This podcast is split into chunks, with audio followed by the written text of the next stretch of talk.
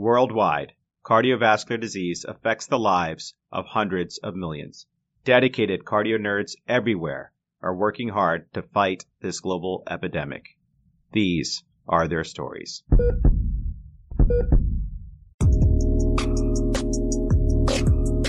Welcome back, Cardio Nerds. It's Amit and Dan. Thanks for joining us as we tour fellowship programs across the country as part of the CardioNerds Case Report series, produced in collaboration with the American College of Cardiology Fellows and Training section.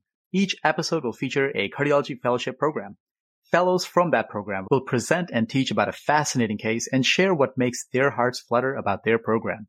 Each case discussion is followed by an E C P R segment from a content expert and a message from the program director.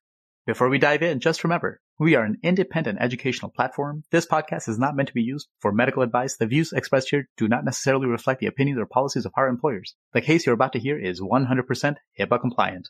We thank you for subscribing to and supporting the Cardio Nerds. Our mission is simple, to democratize cardiovascular education, promote diversity and inclusion, empower everyone to learn and teach from the basics to the advanced while fostering wellness and humanity. If you believe in the mission, consider supporting us on patreon.com forward slash cardionerds. Every little bit goes a long way.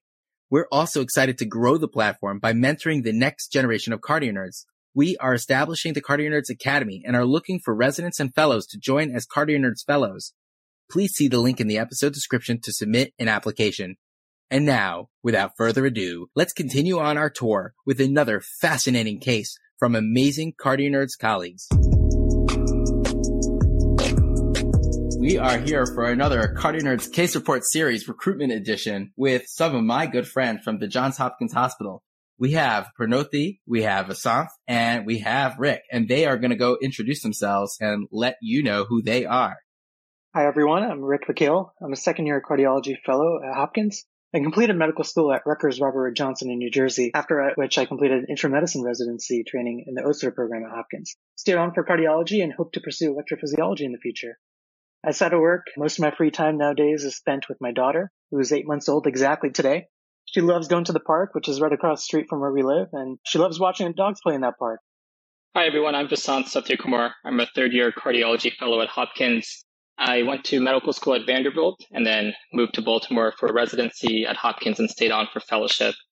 I'm hoping to stay in general cardiology once I finish my training, and I'm a huge basketball fan, so very happy that the N B A playoffs are back.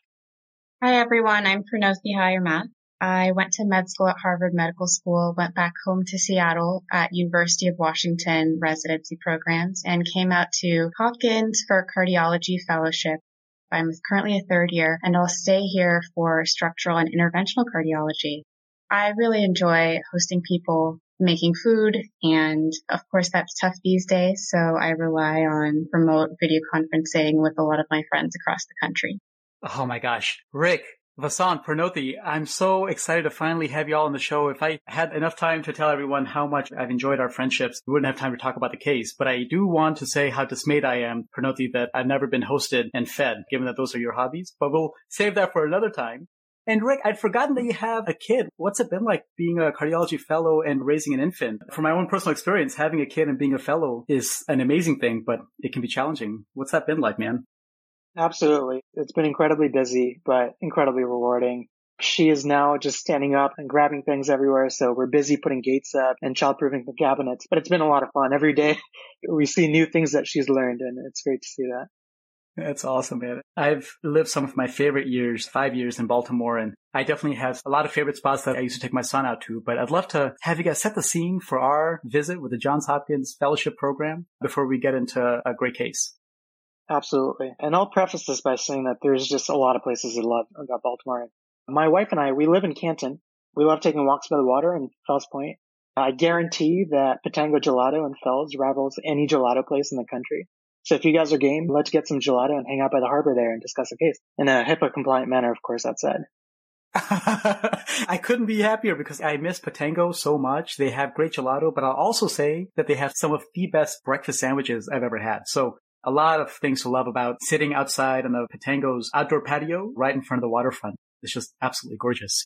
Let's do our favorite things while we hang out with friends. Let's talk some cardiology. Awesome. I'm so excited to share this case with you all. Vasanth and I consulted on this patient last year, and I learned a tremendous amount from caring for the patient. And if okay with you guys, before we actually get into the case, I want to preface it by sharing an incredibly relevant piece of philosophy.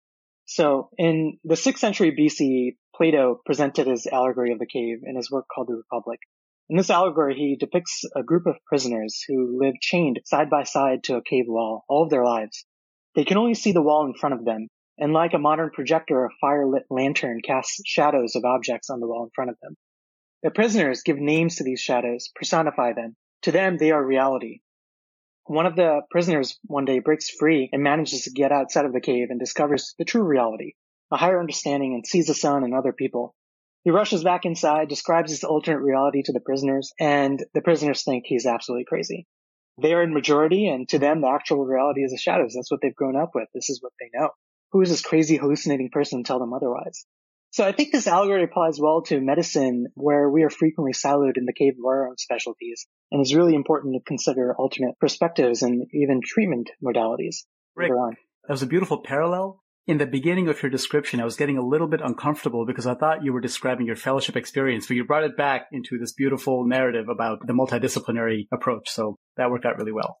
I was like, in a dark cave, chained together. No, but this is beautiful. Thank you for adding philosophy to our Cardio Nerds lives. Great. All right. So I guess with this, we'll go ahead and get started. So the patient is a forty-year-old with long-standing type one diabetes. Past renal and pancreatic transplant complicated by renal graft failure requiring intermittent hemodialysis. He has paroxysmal atrial fibrillation, peripheral vascular disease, status post right B K A, with multiple past failed fistulas and H D access points. He's from Pennsylvania and was referred to Hopkins by his local physicians for an elective left groin A V loop graft placement. His family history is notable for diabetes, otherwise no early history of M I or cardiac arrhythmias. Social history is single, never smoker, no history of illicit drug use. Not currently working due to his comorbidities, but otherwise generally active at baseline. No known allergies. In terms of meds, he's on aspirin daily, high intensity statin, nifedipine, clonidine, warfarin, which was held for this procedure, darbepoetin, and gabapentin. In terms of his pre-procedure vitals, he was afebrile. Blood pressures were one twenties to one forties over eighties. Heart rate was in the seventies, and he was saturating low on room air. The documented pre-procedure exam noted that he had evidence of prior failed H D access sites, including ligated fistulas, but otherwise the exam was within normal limits, and he was deemed suitable to proceed with the loop graft placement. So it sounds like at this point, everything's routine, right? There's nothing that's really alarming. You obviously didn't evaluate him for quote-unquote clearance or give the go-ahead, but everything would have been copacetic from your perspective. Is that right? Oh, Dan, clearance. Did I say clearance? You said clearance. Come but on. I said quote unquote. I said quote unquote. Oh, you know, Kittleson's rules. There's no clearance, man. I died a little inside just now. Preoperative risk stratification. Sounds much better. Quote unquote. All right. Sorry. I, I, I had to. Yeah. Carry on. So yeah, he was preoperative stratified, Dan, and he was deemed suitable to undergo this procedure. And he actually walked into the hospital. This was a routine procedure, and he was going to stay overnight and be discharged. All right. That makes sense. So what happened next? Why were we involved? Yes. He proceeds with the procedure, and I actually have the anesthesia flow sheet here pulled up in front of me. And what we see that overall, he's in the room for about two and a half hours. The beginning of the case goes well. Blood pressures are stable with MAPs in the one twenties range initially, then around one hundred with anesthesia. As part of the procedure, he receives four thousand units of systemic heparin, and then the loop graft is placed without issue. And per protocol, the heparin is reversed with protamine, and after which he has an acute drop in his MAPs from around one hundred to low forties. He's rapidly administered ephedrine, phenylephrine, and fluids, after which his MAPs stabilize in the low one hundreds. So in the P A C U, after he was stabilized hemodynamically, he was extubated, and unfortunately, he was again hypotensive. Blood pressures were in the seventies over forties.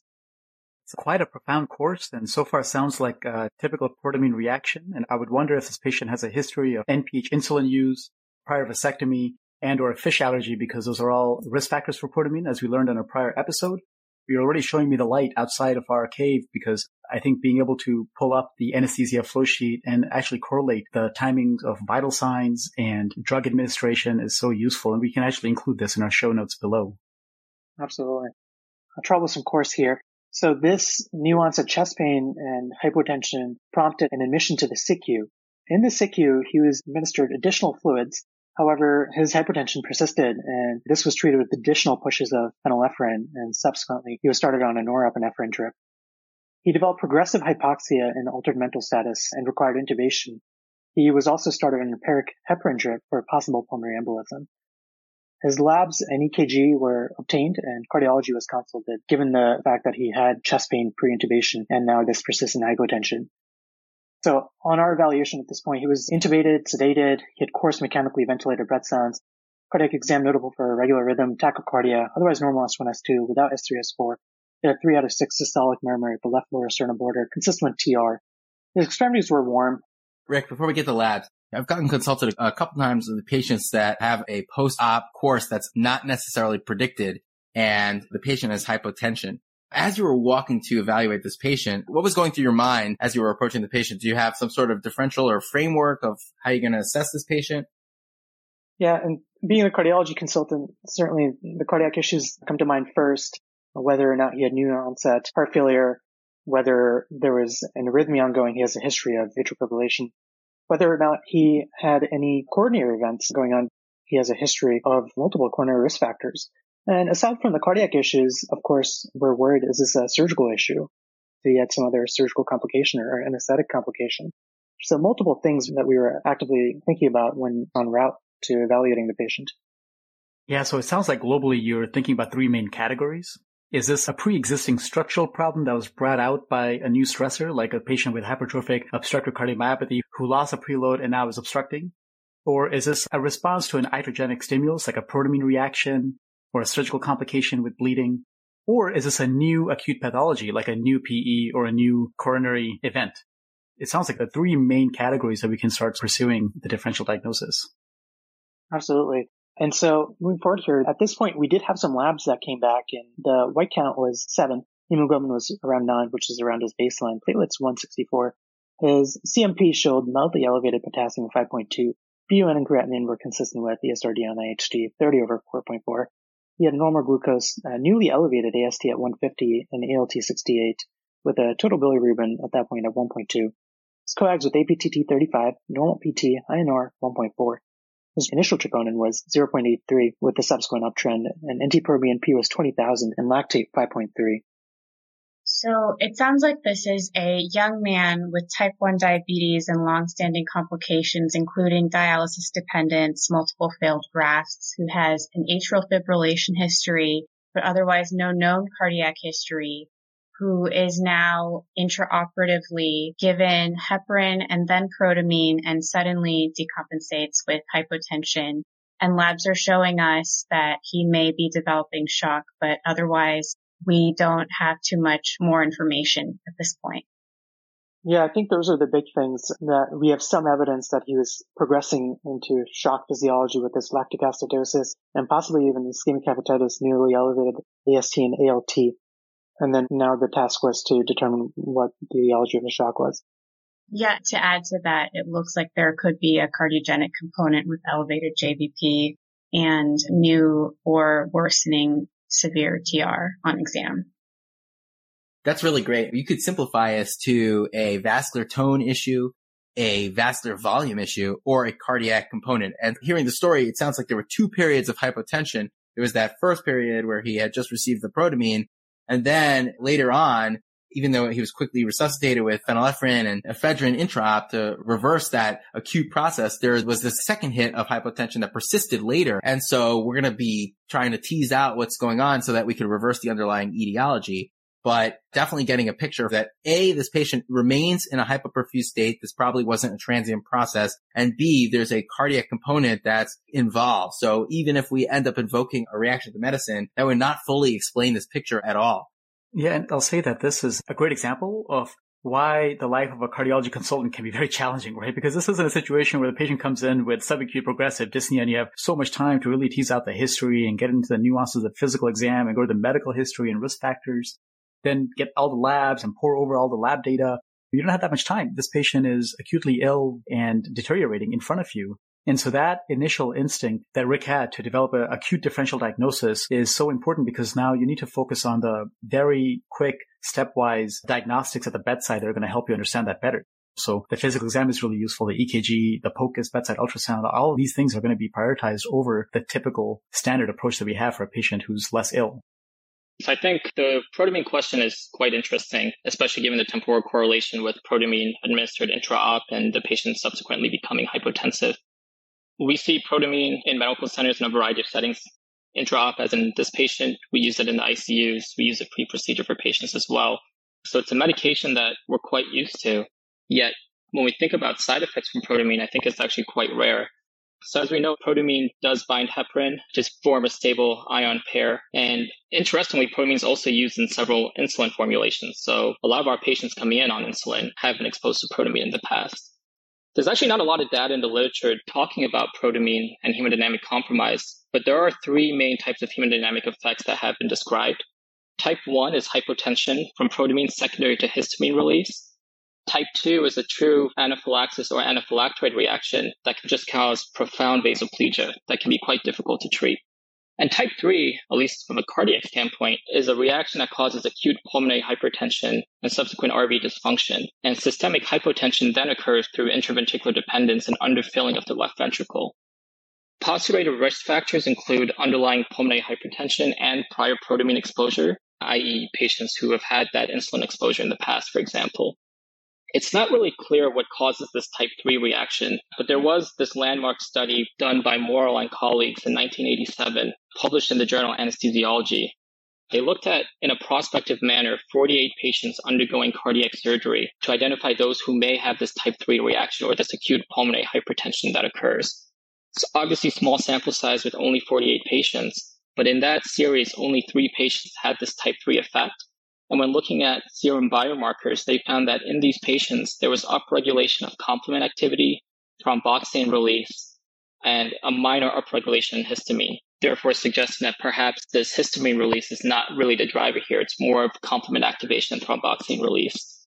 Again, I think more studies need to be done in order to figure out what really causes this acute pulmonary hypertension.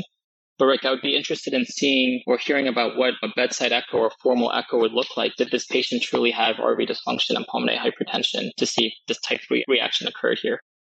Thanks so much, Vasanth. That's incredibly useful. So it sounds like it may be a primary pulmonary vasoconstrictive process causing R V failure after systemic hypotension due to ventricular interdependence. The echo has been ordered, and while we wait for that, we do have an E K G and chest X-ray that have been completed. The E K G shows sinus tachycardia at a rate of one hundred ten beats per minute, right bundle branch block, and no other ischemic changes. Here, I was looking for signs of R V dysfunction and strain from either P E or pulmonary vasoconstriction, as we just talked about. So things I was looking for is, one, the most common being sinus tachycardia, which this patient had, S one Q three T three pattern, which is not sensitive or specific, but this patient did not have evidence of that. A right bundle branch block, which was baseline for this patient, right axis deviation, which again was baseline, and atrial arrhythmias. And at this point, he was not in atrial fibrillation. We otherwise on X-ray see evidence of pulmonary vascular congestion and bibasilar atelectasis and a generous sized heart. We have an echo that should be ready. And Pranoti, I think you were just on your echo rotation recently. Would you mind helping us out with the echo read and letting us know what it shows? Yes, definitely, Rick. So given the way that it's framed, I'm looking for signs of any kind of protamine reaction, but in addition, trying to fit the echo into the context of elevated J V P, shock, and perhaps a murmur of some kind that could be T R. So just thinking about the echo broadly and thinking about R V function, it's a combination of preload, contractility, afterload, and ventricular interdependence. Most cases of R V failure follow cardiac or pulmonary diseases or a combination, and in this case, that may influence each of the four components that I mentioned. So I'm also looking to see how these impact the right ventricle and also how they can point us toward the etiology of R V dysfunction. So I'm looking for abnormal preload by looking for volume status. And of course, the best approach is clinical, but from an echo perspective, we can look at inferior vena cava size and collapsibility to look at a surrogate of right atrial pressure. And in this case, his I V C is large and incollapsible, and that suggests a high right atrial pressure. We can look for right atrial dilation as well as R V dilation, so dilation of the right ventricle. It's also important to consider the right ventricle to left ventricle ratio of size, because even though the right ventricular dimensions may be within normal, it's abnormal for the right ventricle to be more than around two-thirds of the L V size. Another way to look for increased right-sided volume is simply to look for septal bowing of the intraventricular septum in diastole. And by this, is there a D-shaped septum present in diastole in that peristernal short axis view?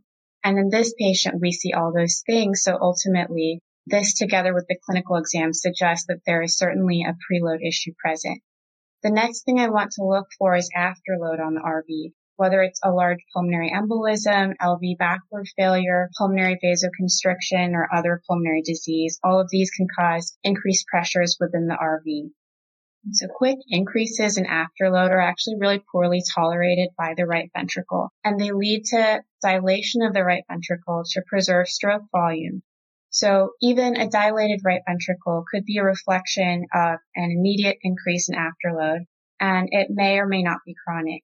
If we're looking back on that interventricular septum, then we can notice R V pressure overload when we see whether the interventricular septum is also compressed during systole, and this is one sign of R V pressure overload. We can look at whether the L V is functional or dysfunctional to see whether there is pulmonary venous hypertension, and that's not necessarily the case in this echo. When we distinguish primary pulmonary arterial etiologies versus pulmonary venous etiologies, we can actually look at the R V outflow tract velocity to see whether there is a mid-systolic notch to suggest primary R V dysfunction and elevated pulmonary vascular resistance. And that's something that's seen in pulmonary venous hypertension. And then one of the most fundamental ways to measure R V pressures using echo is to use the simplified Bernoulli equation, which states that the pressure in one area is a function of the pressure in another area and the flow between them. So we can take our right atrial pressure estimate of fifteen and add to that the gradient of blood flowing through the tricuspid valve. And that gives us a right ventricular systolic pressure of sixty-three millimeters of mercury, particularly in the absence of any stenoses of other valves. And that is pulmonary hypertension. So third, we would like to look for ventricular interdependence. And a well-functioning L V usually actually contributes twenty to forty percent of the R V stroke volume. So what happens when you have severe R V dysfunction is that the size of the R V is constrained by the pericardium, and the septum shifts toward the L V in systole and diastole. And that leads to reduced L V filling, and then results in reduced stroke volume and overall cardiac output, despite a preserved or hyperdynamic left ventricular ejection fraction. So in advanced stages, R V contraction occurs when the L V is already in its diastolic phase, and because of that, the pulmonic valve will close, even though the R V is still contracting, and that further leads to increased R V pressures and reduced forward flow. So especially because this is an E S R D patient, I would also want to look for any kind of pericardial disease that could be constraining the R V. And finally, we're looking at R V contractility itself. Due to its morphology, the R V generally tolerates volume overload better, and R V contractility remains preserved for a longer period of time, particularly in chronic pressure overload states. In this case, we grossly see that the R V looks like it's not contracting appropriately. And when we quantify this, we can look at a few things. Tricuspid annular plane systolic excursion, or TAPSE, and that gives us the basal free wall tissue excursion and measures the function of the longitudinal muscles. So here the value is one point zero centimeters, which is reduced. And we can also look at the tissue Doppler velocity of that right ventricular base, and that value of S prime is four point five centimeters per second, which is reduced as well. And we can also calculate the fractional area change between systole and diastole, and this is well below the normal cutoff of thirty-five percent. So in summary, it seems that this is someone who has either acute or chronic, it's difficult to tell, problems with increased preload within the R V, elevated afterload as evidenced by elevated pressures within the R V, evidence of ventricular interdependence that's leading to reduced L V stroke volume, and then reduce contractility of the R V. Wow. Pranoti, I'm basically speechless. This was such a next level, comprehensive evaluation that's hypothesis driven for this particular patient who's so incredibly sick right now. And I think as cardiologists, we all need to have a great deal of appreciation for the various imaging modalities. This background that you have on echo is going to make you such a tremendous structural interventional cardiologist in particular. So this is definitely something I will aspire to. But I do have a question. How does the fact that the patient is intubated with positive pressure ventilation affect your takeaways from the I V C for volume assessment? That is a great question. And I think that I V C reliability for estimating atrial pressure is certainly difficult. It's much lower in mechanically ventilated patients because we know that there's elevated right atrial pressure from the positive pressure itself. So I think that certainly reduces our sensitivity from an echocardiographic perspective. And again, the clinical exam is the best way to evaluate. Awesome. Thanks. Yeah, Prano, that is fantastic. And I'm not really sure if you need to do any more studying for echo boards. It sounds like you're quite there already. And it was just a delight to hear you approach the right ventricle that way. I have two points to make. One is you approach the R V with the very characteristic four points that a lot of us approach the L V with: the preload, afterload, contractility, and then valve competence. And I love that. And actually, that's how I approach a case like this as well. But I just start with the L V, which you, again, probably just, it's intuitive to you. But, you know, when somebody is systemically hypotensive, that gets me very fixated on what is the L V doing. And this rubric really is very helpful in not missing anything. And for this particular patient, they're hypotensive. Could it be a contractility issue? Could it be a valve that's totally incompetent, like mitral regurgitation, or is the afterload too high? And finally, the preload. And obviously, this echo really speaks to the fact that it is a preload issue. And when the left ventricle preload is just so low, it cannot eject enough. And that's basically what ends up happening. And basically, when I have that question, then I go back to the R V and I start thinking about it. Okay, so something is causing the R V to not deliver enough volume to the L V so that the L V can contract and actually get enough blood flow to the systemic circulation to get us a blood pressure that we really need. And so then I would also like kind of tip into the way you approach the R V in such a nice way. And it's really just a great way of approaching shock, especially when you want to separate out the biventricular components to shock. So I really appreciate that. And then the other thing that we had mentioned, actually, we had an incredible episode back when we were doing our COVID series with the I C U. We had Sam Brusca and Dave Perfaro, who just eloquently talked about the hemodynamics of the right ventricle versus the left ventricle in terms of ventilation and how switching somebody from negative ventilation, which is what we normally do on our own, to positive pressure ventilation has impacts on the L V and on the R V. And I definitely recommend everyone checking out CardioNerds episode twenty, where they just really lay out these fundamental principles really well. But in short, when you go from negative pressure to positive pressure ventilation, you actually help the left ventricle pump better.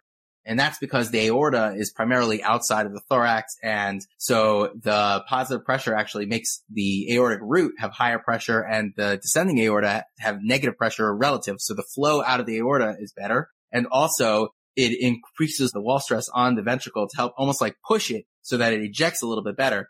But the right ventricle actually gets hurt by positive pressure ventilation. And a big factor of that is because when you have positive pressure ventilation, that actually is transmitted to the pulmonary vasculature. And so now the right ventricle sees more of a increased afterload, which speaks to what Prano was talking about a little bit earlier. This patient was ventilated during the operation and then postoperatively, and definitely could have an additional insult onto the R V in addition to some of the other things that we'll talk about. Amazing. Thank you, Dan and Pranoti. And Dan, I completely agree with you. When I'm studying for echo boards, definitely going to go back and replay the segment from Pranoti to relearn some of these concepts. So at this point, there's a lot of things to consider for this patient. We can summarize him by saying that he had this eventful procedure and after which he had profound hypotension. Now we're thinking it may be due to a protamine reaction leading to acute pulmonary vasoconstriction and ventricular failure, leading to systemic hypotension, with the additional thoughts of the mechanical ventilation also maybe playing a role here. And are there other systemic effects from either anesthesia or possible surgical complications going on here? So at this point, the primary team actually ended up getting some additional data. We do have a C T chest, abdomen, and pelvis that was completed. The C T chest showed no pulmonary embolism. It did show evidence of pulmonary edema. And the abdomen pelvis C T was interesting. So given his long-standing history of type one diabetes and known peripheral vascular disease, he was noted on C T to have extensive atherosclerotic calcifications throughout the mesenteric vessels. C T also showed gastric pneumatosis, air within the gastroepiploic veins, portal venous gas, and overall concern for gastric ischemia. By this point, while we were getting all this data, I had a chance to dig through the E M R scanned records from his outside physicians, and I pulled up a prior right heart cath summary and as well as a coronary angiogram summary. We know that from about eight months prior to this procedure, his R A pressure was fifteen, P A fifty-four over thirty, mean pulmonary pressure was thirty-eight, and wedge was twenty-eight. So his transpulmonary gradient was ten, which is the pulmonary capillary wedge pressure minus the mean P A pressure. And his diastolic pressure gradient was two, which is the diastolic P A pressure minus the wedge pressure. We know that the transpulmonary gradient, so T P G greater than twelve, indicates an out of proportion reactive pulmonary hypertension. And otherwise, a D P G less than seven indicates isolated post-capillary pulmonary hypertension. In fact, a D P G greater than or equal to seven is a predictor of isolated P A H with a high sensitivity and specificity. Overall, his right heart cath numbers in the past were consistent with elevated right and left-sided filling pressures, along with evidence of post-capillary pulmonary hypertension. So his coronary angiogram at that time also showed mild non-obstructive disease in the L A D and left circumflex and diffuse small vessel disease involving the small non-dominant R C A.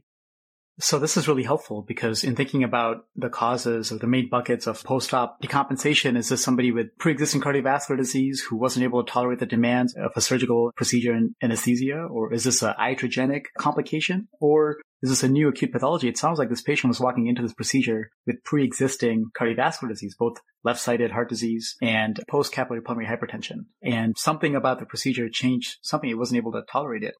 Rick, how long ago was this data from? About eight months prior. Okay, so fairly recent. So basically, just to give a label to it, it sounds like he is a patient who already has W H O class two pulmonary hypertension with elevated filling pressures of the left ventricle driving elevated pressures in the left atrium, driving elevated pressures in the pulmonary veins, which put pressure on the post-capillary vessels, leading to a backlog of pulmonary arterial hypertension, all driven from the left ventricle. And now he's getting some sort of procedure that maybe put this patient who is particularly at risk for R V failure into overt R V failure, even though he had walked into the hospital totally fine. Is that what I'm getting from you, Rick? That's exactly correct. And we know that perturbing reaction is actually extremely rare. And given his risk factors for other causes of R V dysfunction, here I wanted to get Vasanth's thoughts on how best to proceed. Yeah, thanks, Rick. And I think this, as Amit was mentioning earlier, this is what can be challenging as a cardiology consultant when you come into a patient's room who is acutely hypertensive and try to piece together all of this data and information to help the patient and figure out what the best clinical course moving forward is. And I'd argue that this is actually not only challenging, but this is the fun part of cardiology, especially when dealing with acute hemodynamic changes. So as we think about etiology of shock, I completely agree. We should broaden the differential here and think about what else can be contributing to this patient's ongoing hypotension. Protamine reaction, we'll keep that on the differential, again, as the temporal relationship with protamine administration in the O R with the patient's hypotension afterwards. Certainly, we should keep that in mind. And if we think about risk factors, this patient was on insulin before, so has been exposed to protamine and has some degree of pulmonary hypertension. The prior data does not really tease out what particular types of pulmonary hypertension may lead to this protamine reaction in terms of a risk factor, but he did have evidence of post-capillary pulmonary hypertension at the very least. The coronary arteriography data is actually quite interesting. So he has non-obstructive disease on the left side, but has a diminutive R C A. And with systemic hypotension, the R V can be quite compromised when you have this diminutive R C A or this right coronary artery. And I view this as a two-hit hypothesis. So whatever the upstream cause of the systemic hypotension is, that can result in lower diastolic pressures in the proximal ascending aorta, and coronary perfusion can subsequently be hampered, both in the R C A and the left main. Now, if you have one vessel that's particularly diminished in terms of flow at baseline, as in this patient with the R C A, that will lead to higher resistance in the R C A, and there will be preferential shunting of blood into the left-sided coronary vessels. And therefore, the R V can be further affected with any type of hemodynamic compromise that causes hypotension. There's also maybe a reason why, as Pranoti had noted on the echocardiogram, we're seeing more of a preserved left ventricular function because blood flow may not be as compromised. But then this leads us back to, okay, then what caused that upstream hypotension to begin with? Perhaps the diminutive R C A played a role, perhaps protamine played a role as well. I think we should think about distributive components in this patient as well. This patient just came out of surgery, had anesthesia, may still have some peripheral alpha blockade from anesthetics, and therefore could be vasoplegic from that standpoint. We see that on the C T scan, there's pneumatosis in the gastric components. That can cause a feedback loop with ongoing inflammation, upregulation of interleukins like I L six, I L eight, that causes further inflammation and hypotension. I believe the patient was febrile too briefly coming into the S I C U, and especially when we're seeing ischemia in the gut, we worry about translocation and subsequent bacterial infection. And finally, we should think about the actual surgery itself. This patient had a loop graft placed that causes an A V shunt that can cause hyoid heart failure, which is more of a distributive component, and that can also potentially load the right ventricle. So I think there's a lot to think about in addition to just protamine. Of course, we should keep protamine in the back of our minds, but we should start thinking about these other issues as well. And then looking at the anesthesia flow sheet, Rick, as you did earlier on in this case, is extremely helpful. This does not seem to be a predominant hypovolemic issue. We're not seeing profound bleeding during the case, and it seemed like the patient had received appropriate amount of fluids. We don't see evidence of obstructive shock here. The C T A chest was negative for P E. We're not seeing any other anatomic causes of obstruction.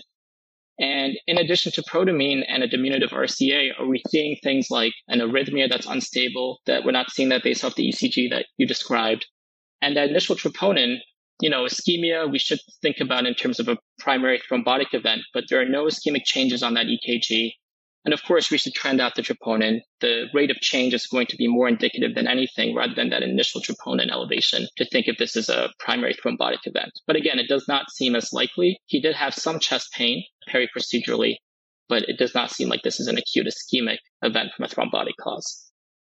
Wow, guys, the depth and breadth of this discussion and teaching is just so top-notch. I feel like you're pulling me out of my allegorical cave. There really is no better way to enjoy this Patango Gelato. What an amazing Sunday. Yeah. Oh my gosh. I'll add, this is like so beautiful. It's like a massage of my brain to hear Vasanth talk. And full disclosure, Vasanth and I were a year ahead of each other in residency, and I suffer from the need for social chill. So when I was taking calls solo, I would actually go hang out with him in the office when we were often aligned on calls, and we would just pick each other's brains on cases. And I learned so much from Vasanth and his approach. And this has continued over the years. He's just so methodical and so rational. And this was really a treat to hear that. And the only thing that I'll add, which is really not an addition, but just more of an observation, a lot of our cardiogenic shock patients, if we're not able to turn them around in a reasonable manner, they become distributive, that is a lot of them have profound ischemia that it ends up translating to gut ischemia. And we know that a large role of the gut is to keep us safe. And it takes a lot of active efforts for the cells to continue to be that barrier between all these vicious bacteria and our beautifully pure bloodstream. And so if a hypoperfusive state persists, we will get gut translocation. I'm not saying that is the cause here, but once you get gut translocation and the patient goes from cardiogenic to distributive mix, it's very hard to salvage that situation. And usually it presents with rapidly declining urinary output and need for C V V H or dialysis, and the lactate initially clears because the dialysis is initiated, but then continues to rise. And, and that is really every cardiologist's nightmare, to see a hemodynamic perturbation that could be corrected with cardiac interventions. But then to see when the patient goes distributive, it's very challenging to put the pieces back together. Seeing this gas on the imaging would be a huge, huge red flag to take what is already a serious situation even more seriously. Dan, thanks for those comments and thanks for the summary on this patient's hemodynamics. Rick, I'm interested to know, what did you do acutely for this patient's management? Using that advice, Vasanth, so we offloaded the R V by UFing from C V V H and reduced the R V preload. It maintained R V supportive treatment with ensuring normal electrolytes, preventing hypercapnia and hypoxic vasoconstriction. We recommended ongoing norepinephrine for increased inotropy and to maintain coronary perfusion. The team had additionally started Valitri to reduce pulmonary pressures at this point. We recommended against epinephrine because it can worsen pulmonary vasoconstriction. And his systolic blood pressures are actually too prohibitive to start dobutamine. And to assist with the distributive shock and increase his S V R, we recommend continuing the ongoing broad-spectrum antibiotics while awaiting culture data. overall, the way I summarize his physiology at this point is that his L V was working super hard since it was pumping against minimal resistance. However, it really had nothing to pump because his R V was not working well and facing elevated pulmonary pressures. So his clinical course at this point was still complicated by ongoing hypotension and worsening lactic acidosis. We had a discussion with the mechanical and circulatory support team, and he was deemed not to be a candidate at this point for advanced support due to ischemic hepatitis and resultant severe coagulopathy. I believe by this point, his I N R was six or seven. He had other features of T I C as well. So the team was really asking for additional recommendations and what else we could do to support this gentleman. So thanks, Rick. That was a great summary of your approach and really highlights all the considerations that go into supporting a patient in shock. And from the ventricular perspective, even for the left side, we think about preload and afterload, and all these considerations become even more important for that weak R V that is highly dependent on all of these factors, right? I mean, that weak thin-walled chamber is so affected by afterload. And so Velitri and other modalities to not only reduce the afterload, but also make sure we're not giving vasoconstrictors to increase the afterload is important. Uh, the R V is particularly dependent on inotropic support, so that's really useful there. And then it's also very dependent on the preload with a very narrow sort of uh, almost a preload therapeutic index, right? Like too low a preload for a filling R V is not going to be able to fill, and then too high a preload if it fills too much and then causes interventricular dependence with pushing the septum towards the L V and decreasing the L V preload. So these are all important considerations, but I do have one question at this point. The patient is in shock, right? Decidedly, the patient is hypotensive on pressors with an elevated lactate and end organ injury. The patient is in shock. And we know that there is underlying cardiovascular disease, and you know that there is a suffering R V. How do you determine what type of shock this is to figure out the best next steps in management? Yes, Amit. So this is a challenging case and challenging physiology. And the next steps here would have been to transfer the patient to the C C U for invasive hemodynamic monitoring. But we knew from the data that we already had, clinical exam and objective data, that he had elevated filling pressures. He was volume overload on exam. He was warm to touch, and there's other evidence of mixed cardiogenic and distributive physiology. So we felt comfortable using this data that we already had and using a, per se, bedside imaginary swan and proceeding with management using that data. I love that, Rick. And I think it just goes to show you how the bedside evaluation and taking in the whole clinical picture is so important. Having a swan may have helped, but I remember what Doctor Elon Wittstein always says in the C C U is to float your imaginary swan. Think about what's going on, and then adjust your management. That was just a beautiful example of your bedside evaluation. So this gentleman, he had ongoing hypotension, shock physiology, and the team was asking us for additional recommendations here. We knew that despite antibiotics and trying to increase his S V R and shift him out of this additional distributive shock phase, he additionally had reduction in his S V R from his newly placed A V loop graft. So one of the treatment strategies we had not yet considered was intervening on this A V loop graft. Before we go into this intervention, I just want to do a quick summary of the types of H D access points. So there's two major types. The most common are actually A V fistulas, such as from the radial artery to the bastillate vein. The second type are P T F E loop grafts, which is what he had placed here. In this instance, a loop graft was chosen because he had severe P A D, and there was a need for rapid maturity of this H D access point. Fistulas, on the other hand, take on the order of months to mature for us to be able to use them. So he had a six millimeter graft that was sewed into the S F A in the saphenofemoral junction. So we have prior data from twenty seventeen where Doctors Yogesh Reddy and Barry Borlaug and colleagues published in European Heart Journal a paper on long-term cardiovascular changes following creation of fistulas, but certainly we can extrapolate to loop grafts here too, in a patient population of those with E S R D. So in this paper, in table two, they show a pre and post A V fistula data from a cohort of one hundred thirty-seven patients. They note that post fistula placement, twice as many patients had R V dilatation and four times as many patients. So a total of forty percent of the cohort had R V dysfunction. There was otherwise a mean decrease in M A P by ten millimeters of mercury and an increase in AFib by fifteen percent after fistula placement. So all of these results were statistically significant in their analysis. Vasanth, I think you had initially consulted on this patient and you had looked into additional high-output heart failure outcomes in patients with fistulas and loop grafts. Would you mind telling us about that data?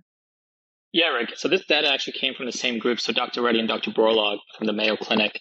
So they published a retrospective study in two thousand sixteen in J A C looking at their fifteen-year experience with patients who had high-output heart failure and looking at overall mortality in these patients. And they categorized these patients into the major subgroups of high open heart failure, and those groups included obesity, liver disease, A V shunts, underlying lung disease, and finally myeloproliferative diseases.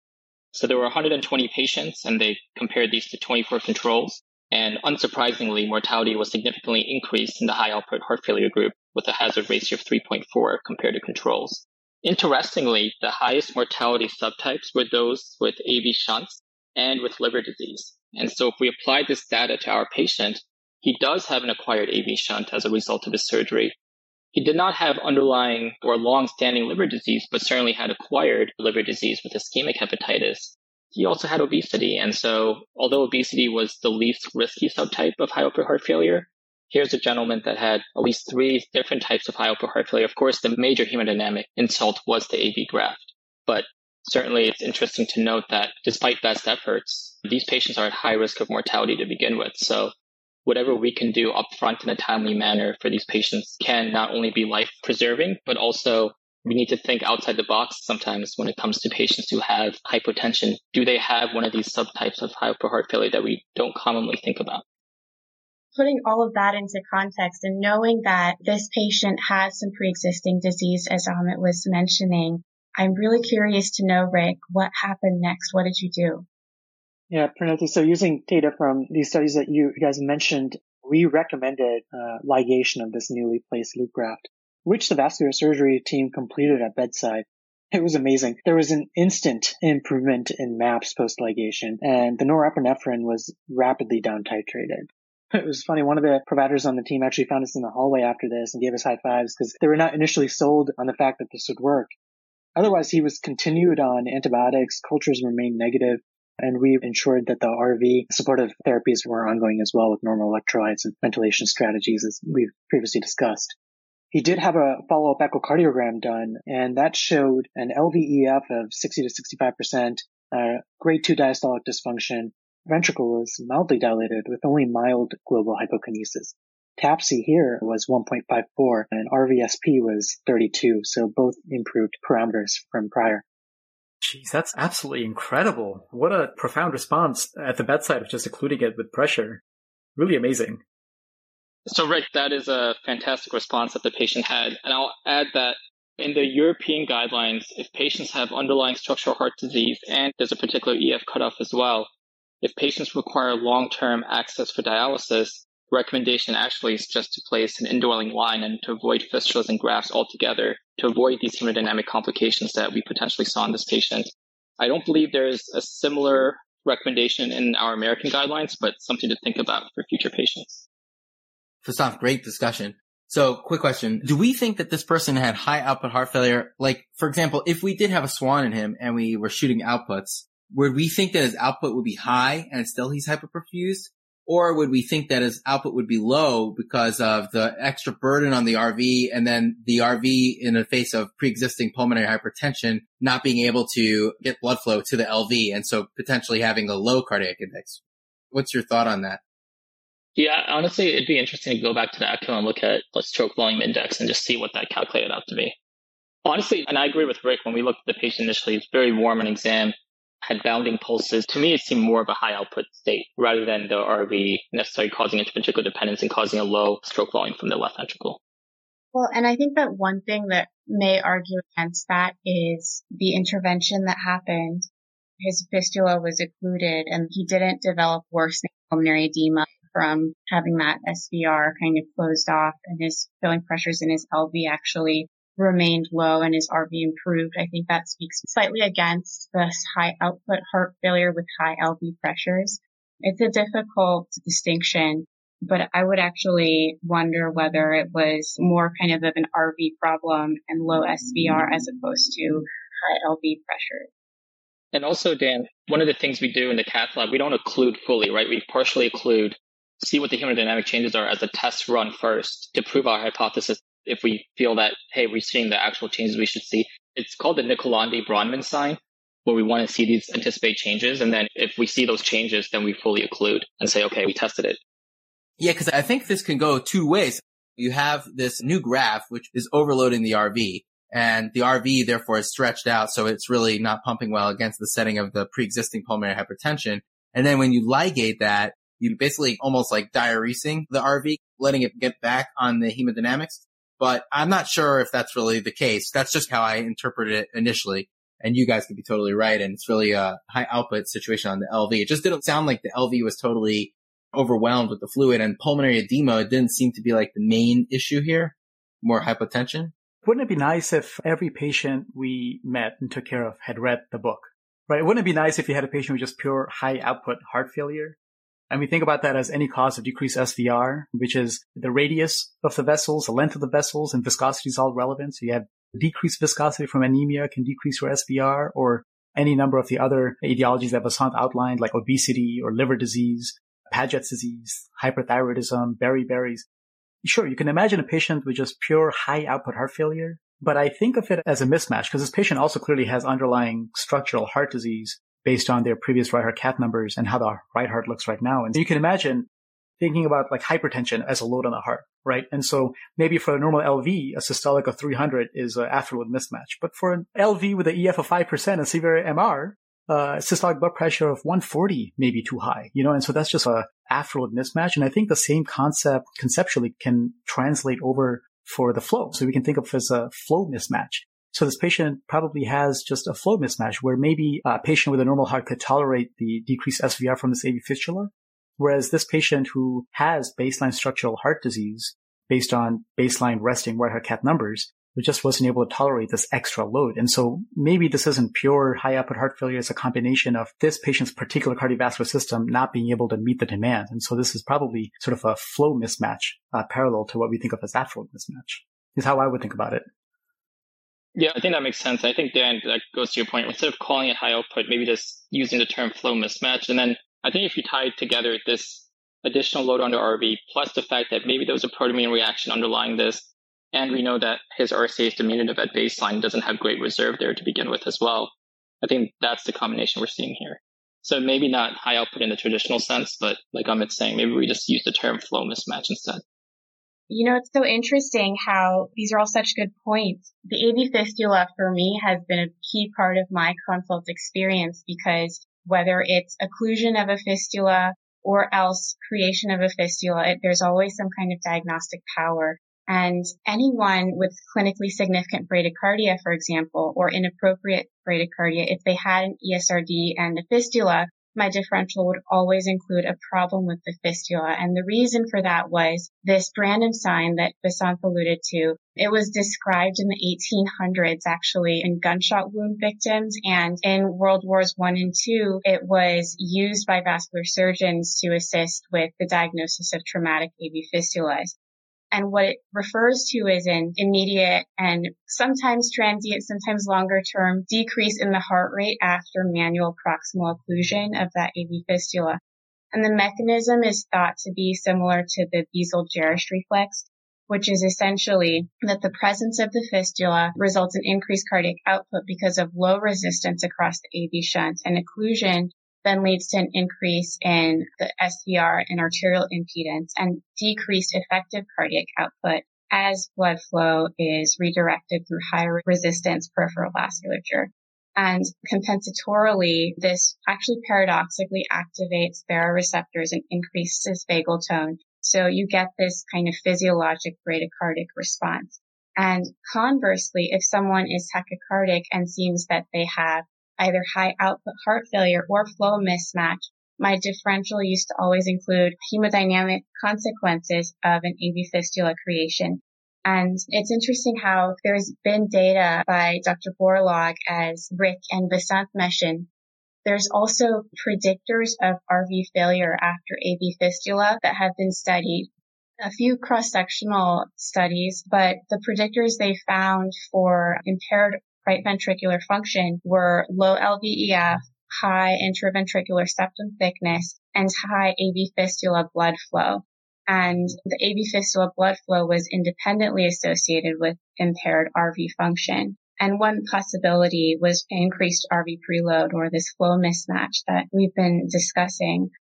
Interestingly, there was also lower flow rates in radial A V fistulas compared to brachial A V fistulas.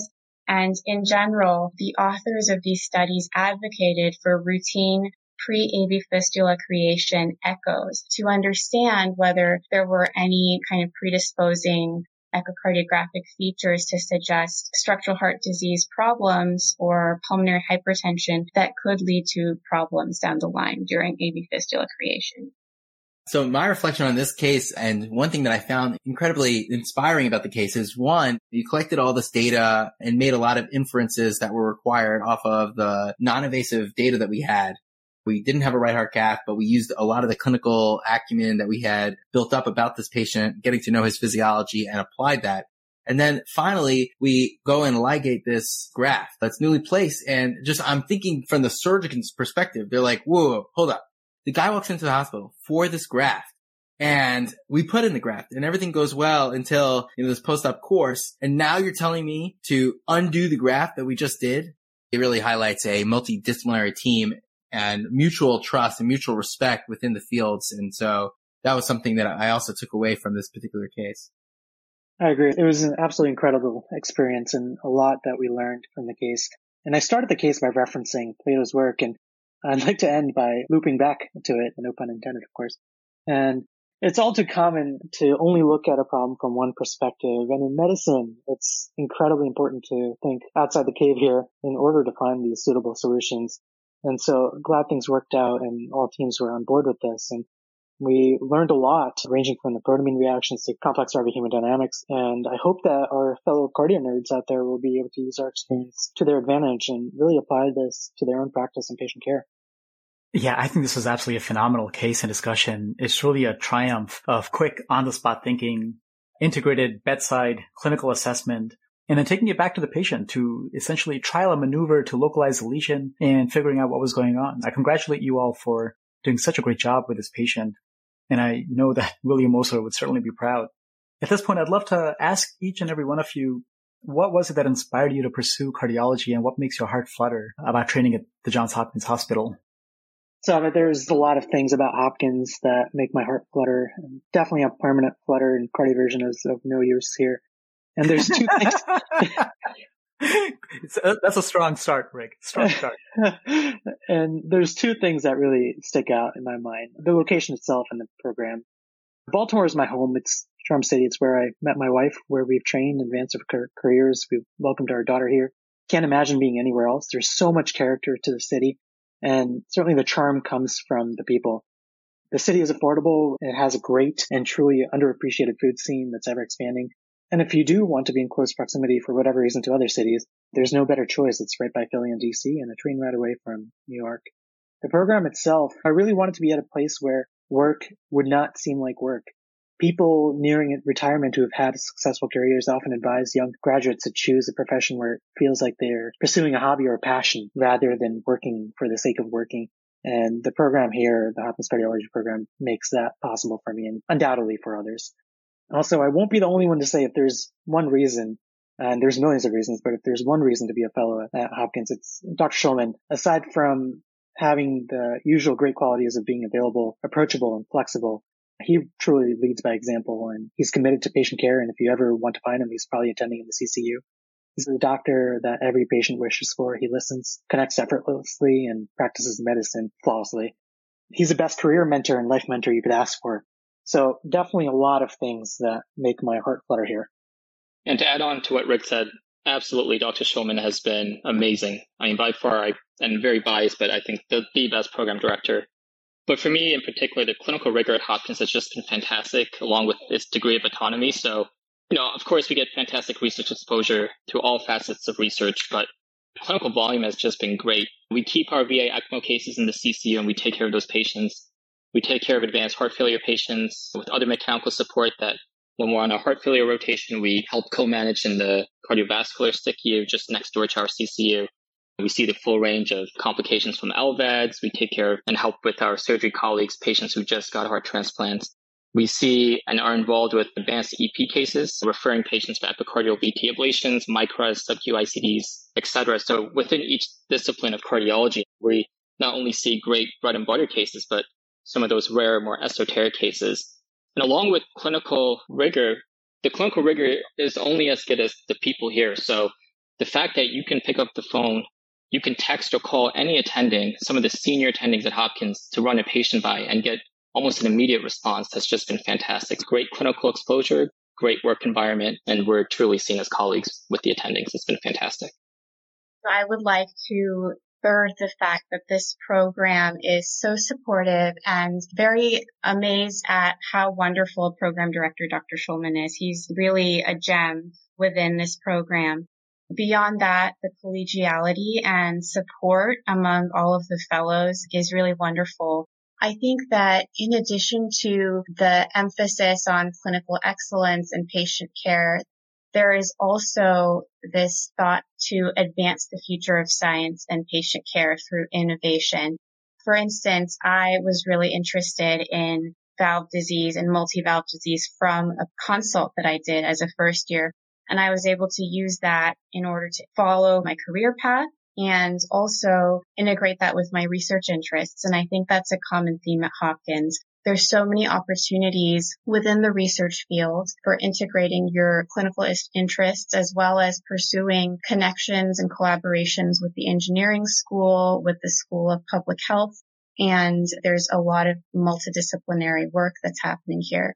So it's a wonderful program from the perspective of research, clinical care, and in general, just collegiality and support. Yes. Oh my gosh. Ditto, ditto, ditto to what you guys said. And I'll add a little bit from my perspective. Doctor Naveen Kapoor from Tufts had come and given a Grand Rounds talk last year, and he had been a Hopkins cardiology fellow. And what he said really resonated with me. He said that the Hopkins fellowship is very much like a Montessori kindergarten class. There is a lot of blocks to play with, but there's no regimented way to play with the blocks. And each fellow has the freedom to play with the blocks in whatever way they want. And my particular path with me going to Doctor Schulman, first with, hey, Doctor Schulman, I just discovered Twitter. I really want to start making Twitter videos, and him saying, I don't really know what Twitter is, but go for it. And him learning Twitter so he could appreciate what I was doing. And then a couple months later, walking in and said, Doctor Schulman, I have this friend Amit and I want to start a podcast. And he's like, I'm not really sure what a podcast is, but let me learn a little bit about it and go for it. Really excited for you. And just that support that he had that really allowed me to develop as a fellow in the way that I needed to develop as a fellow was so incredible. And him as a clinician, as a medical educator, he has been such a role model for me. And again, one of the things that I love about Hopkins, and one of the things that have really allowed me to develop as a cardiology fellow, I couldn't be more grateful to him and the program for really allowing me to grow and develop as I needed to be. And friends, I'll add that Hopkins holds a very special place in my heart, and there's so many things to love about the program. And I like what all of you said. Chief among them is Doctor Steve Schulman, who is a terrific program director and just such a phenomenal educator. The enthusiasm he brings to the C C U, I have to say, I know people who've decided to go into cardiology after rounding with him, and he certainly had a huge impact in my own relationship with cardiology and the trajectory I ended up taking. So I'm grateful for that. And because of all these reasons, I came into this recording with very high expectations because I know Hopkins. And my friends, you've surpassed that manyfold. Thank you so much for taking time out of your Sundays, taking us to Patango for Gelato, and sharing this incredible case, uh, fascinating discussion, and teaching us today. Welcome to the Cardio Nerds family. Thank you, Amit. Thanks, Dan. Thanks, Dan and Amit. Thanks so much, Dan and Amit. And thanks to Rick and Vasanth for a really wonderful case. And now, our E C P R segment by Doctor Monica Mukherjee, one of our amazing E C P R attendings and an expert in the non-invasive assessment of the R V. Hi there, Cardio Nerds. My name is Monica Mukherjee, and I'm an associate professor of medicine at Johns Hopkins Cardiology and the director of the Johns Hopkins Bayview Echo Lab, as well as the director for echocardiographic research. I am really excited at the opportunity to render my opinion on the utility of echocardiographic imaging in shock states, as well as the non-invasive evaluation of pulmonary hypertension. Although I have to say it will be very difficult to add more to Doctor Hiremath's excellent discussion thus far. two D echo remains the only imaging modality that allows for dynamic real-time imaging of the heart, and it is an invaluable clinical tool to use at bedside in critically ill patients.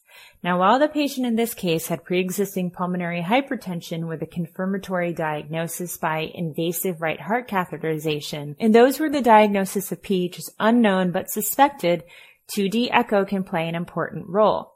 There are several different approaches to looking at echocardiograms in these patients, and one method is the one that Doctor Hiremath had mentioned, preload, afterload, and contractility.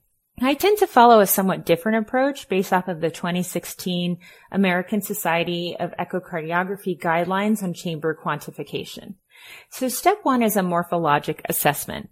You can take linear measurements of the R V from an apical four-chamber view. You can take measurements of the right ventricular outflow tract, which is useful in congenital cases or in cases of A R V C, from the parasternal long and short axis views at the level of the aortic valve. The right atrial area is also taken from the apical four, and similar to left atrial volumes, right atrial volumes are not sensitive markers to acute changes in filling pressures, but are a better reflection of chronic changes to R V filling pressures. And then lastly, you can look at the R V wall thickness either from the apical four chamber, the parasternal long, or the subcostal, and you will see evidence of right ventricular hypertrophy in chronic R V pressure overload states.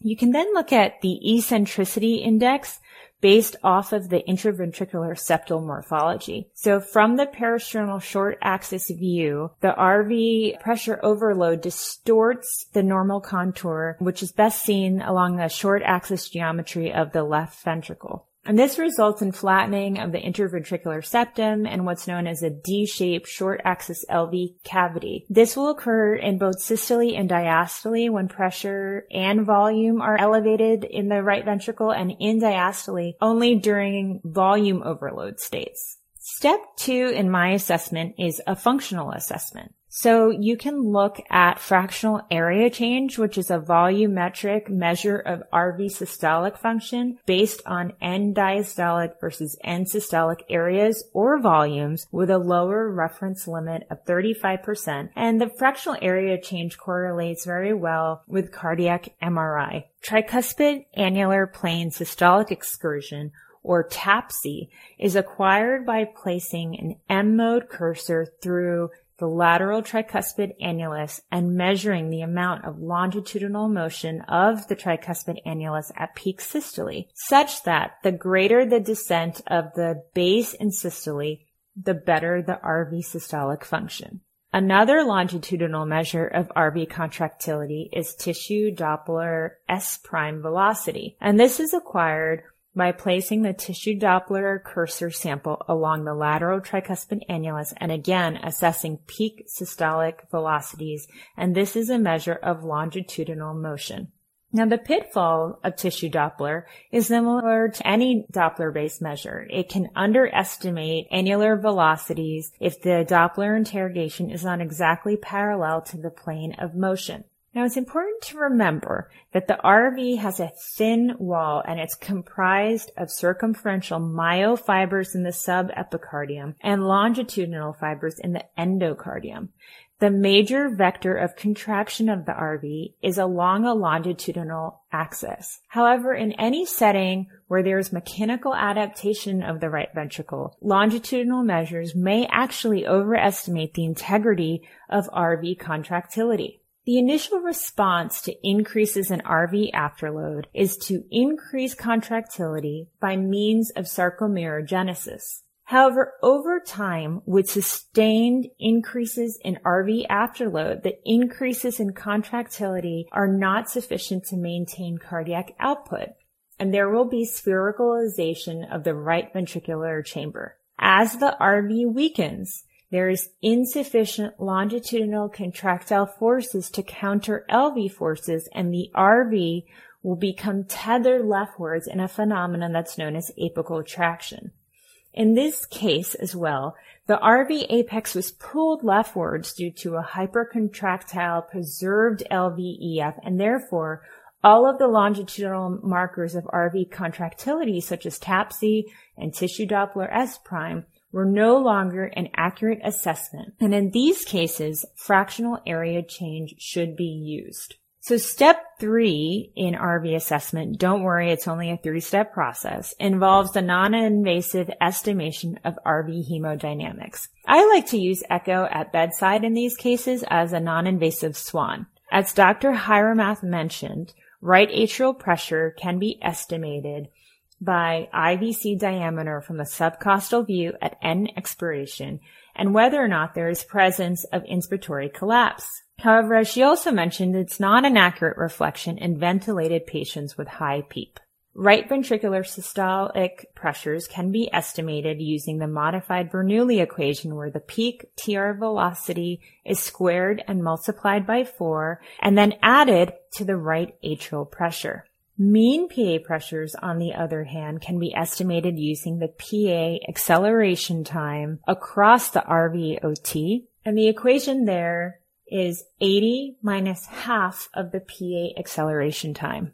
Lastly, you can also estimate pulmonary vascular resistance by taking the peak tricuspid velocity, dividing by the velocity time integral across the right ventricular outflow tract, multiplied by ten, and added to zero point one six. This is known as the Abbas formula. Lastly, it is important to estimate L V E D P using the Quinones equation, which takes the ratio of early diastolic filling velocities from the mitral inflow over the E prime velocity from the medial or lateral mitral valve annulus. If there is an elevation in R V S P alone in someone that also has an enlarged P A and a relatively quiet interstitium on high resolution C T, you would think of group one pulmonary arterial hypertension. If there is concomitant elevation in E over E prime, again, a non-invasive surrogate of left ventricular end diastolic pressure, and you also see valvular heart disease, or you see dilatation of the L A cavity, you would really think more of group two post-capillary P H, which is the overwhelming majority of prevalent pulmonary hypertension, representing nearly seventy-nine percent of all cases. If there is evidence of interstitial changes on high-res C T in addition to an elevation in your R V S P, this may guide you more towards group three disease or pulmonary hypertension due to lung disease or chronic hypoxia. Lastly, if you see an elevation in R V S P in someone with an acute or chronic P E, you may consider group four disease or P H due to pulmonary embolism. Now, it is important to remember that pulmonary embolisms are associated with variable degrees of pulmonary arterial obstruction and typically result in chamber dilatation and akinesia of the mid-R V free wall with a normal or hyperdynamic contractility of the R V apex in a phenomenon known as McConnell sign. It is also important to note that a very high R V S P can only be generated in the setting of chronic pulmonary hypertension. So in acute P E, you will not see an R V S P of greater than sixty. And less than sixty generally suggests an acute problem. An additional finding that we can utilize on echocardiography is known as the sixty sixty sign. This represents an echocardiographic finding in acute P E where the R V S P is less than sixty and the pulmonary acceleration time is also less than sixty milliseconds. The pulmonary acceleration time refers to the amount of time it takes for the pulmonic velocity to peak. A distal chronic pulmonary arterial problem would result in a longer acceleration time, as the summative compliance of the pulmonary vasculature accepts the R V output more slowly before it peaks. Alternatively, a proximal P E will cause the velocity to peak quickly since there is little vascular compliance. I hope that this whirlwind explanation of echocardiographic assessment of the right ventricle has been helpful. My research here at Hopkins focuses on these methods in the early detection of remodeling of the R V in various systemic disease states. So if any of you are interested in learning more, please do not hesitate to reach out. Thank you, Cardio Nerds. Now for a message from our amazing program director, Doctor Stephen Schulman, who we love and adore. Thank you, Pranot, Rick, Vasanth, Dan, and Amit for your kind words. What an amazing case discussion and wonderful management to pull this patient through his shock.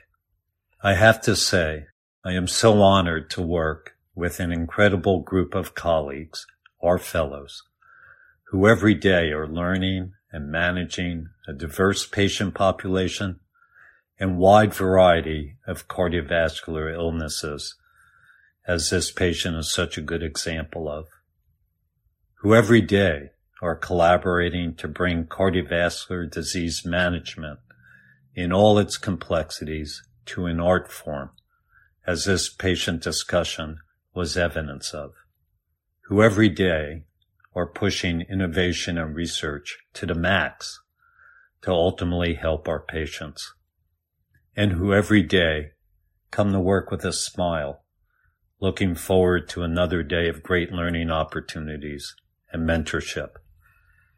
Being fellowship director is the greatest privilege of my career.